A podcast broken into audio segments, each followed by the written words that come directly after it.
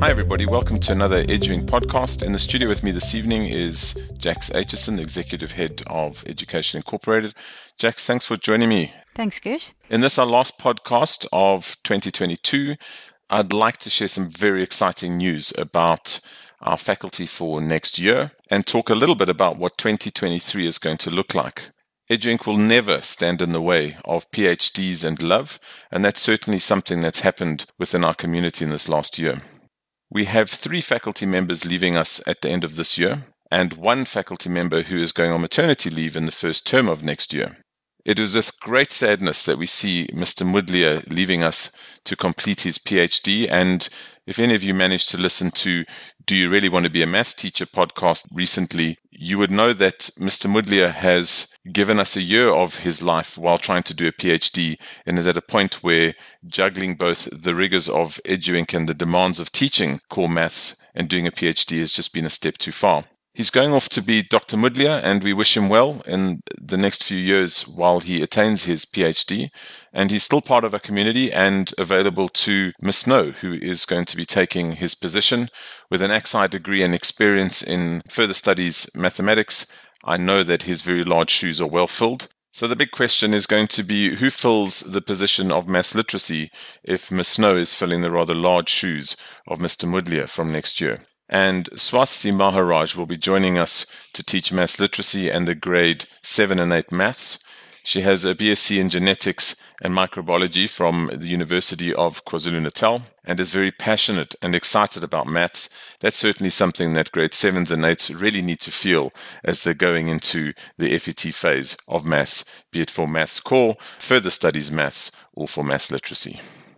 The second teacher that is going to be moving on is Miss Brief. Miss Brief has found love, and unfortunately not locally, and is heading off to Switzerland next year to marry the man and love of her life. And while it seems to be a little bit sudden, we are also in good hands with her replacement, Angus Lowe, who's currently studying his master's in educational management, law, and policy, and is an avid history geek. I'm quite sure he'll keep us all enthralled with his historical accounts of what really happened in certain places around the world. The last teacher leaving is Mr. Ramnarain, our beloved physics teacher, and it seems that the draw of the Western Cape, the coastline, the wine, I don't know what the appeal is of Cape Town or the Western Cape, but a lot of Gautengers seem to be drawn there these days, and he is semigrating to continue his career as a physics teacher in the IEB space in the Western Cape, and we wish him well on that journey. He'll certainly be supporting Miss Masedi Monatau, who will be taking his position, and we're very excited to have her join our team. She has a master's in chemical engineering from WITS and is very keen to share her passion for physics, chemistry, and all things engineering with the students. And then finally, Miss Khan is due to have a child next year in the beginning of February. And while her absence is going to be missed sorely, especially with the kids battling with Raspberry Pis and the junior maths.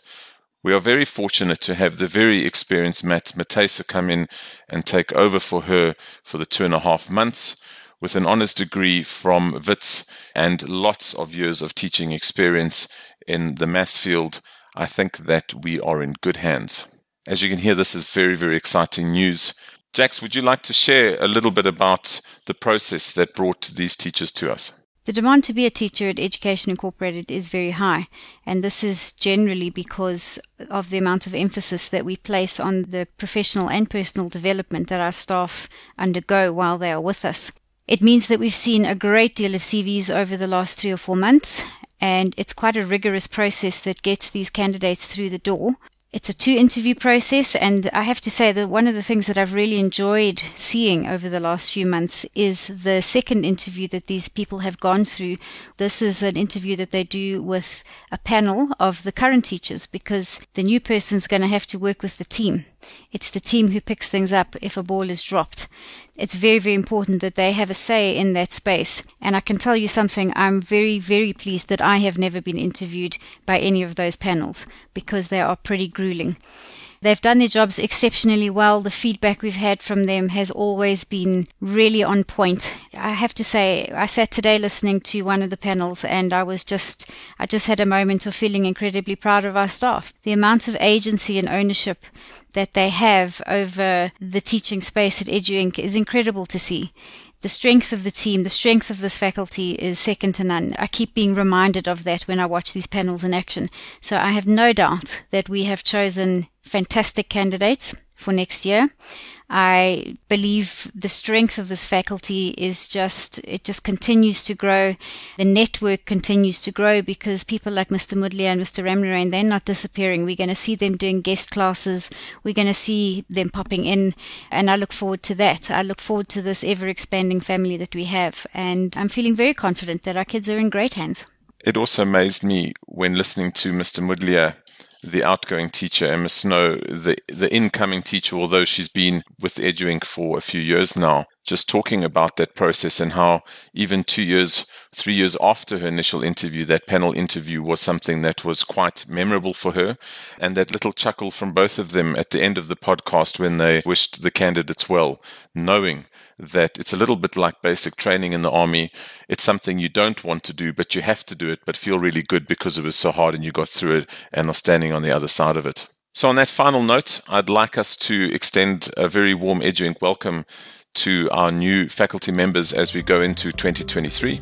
I know that the EduInc community is a great community to be part of.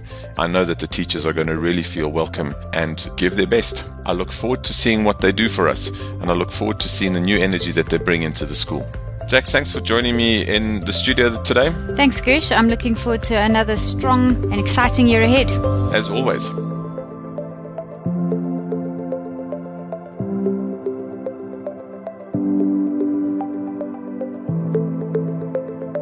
You've been listening to another production from Solid Gold Podcasts.